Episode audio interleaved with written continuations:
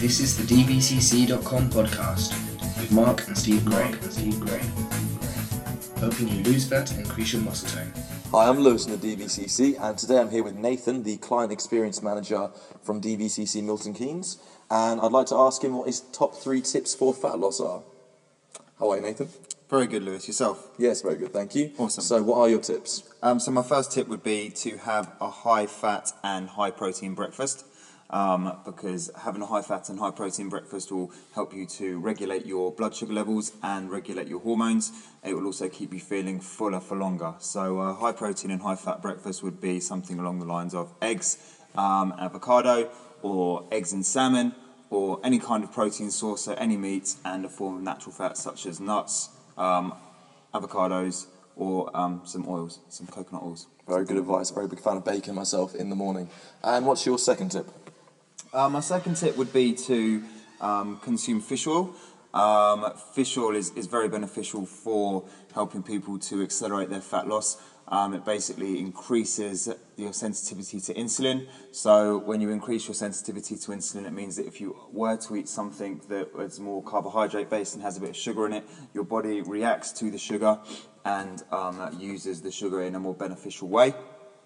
Um, it's also very beneficial for health because it has been shown to have a, a great effect on almost every disease known to man. It lowers your blood pressure um, and also reduces inflammation um, caused by um, bad lifestyle habits, choices, or um, excessive training. Fantastic advice. Of course, you can get uh, DVCC fish oil from the centres.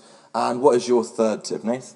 My third tip would be to favour anaerobic exercise and interval type training over long bouts of cardiovascular training. Um, basically, when you train and you, if you were to do uh, aerobic training, so something like jogging for long distances and long periods, it increases your cortisol hormone, which is your stress hormone.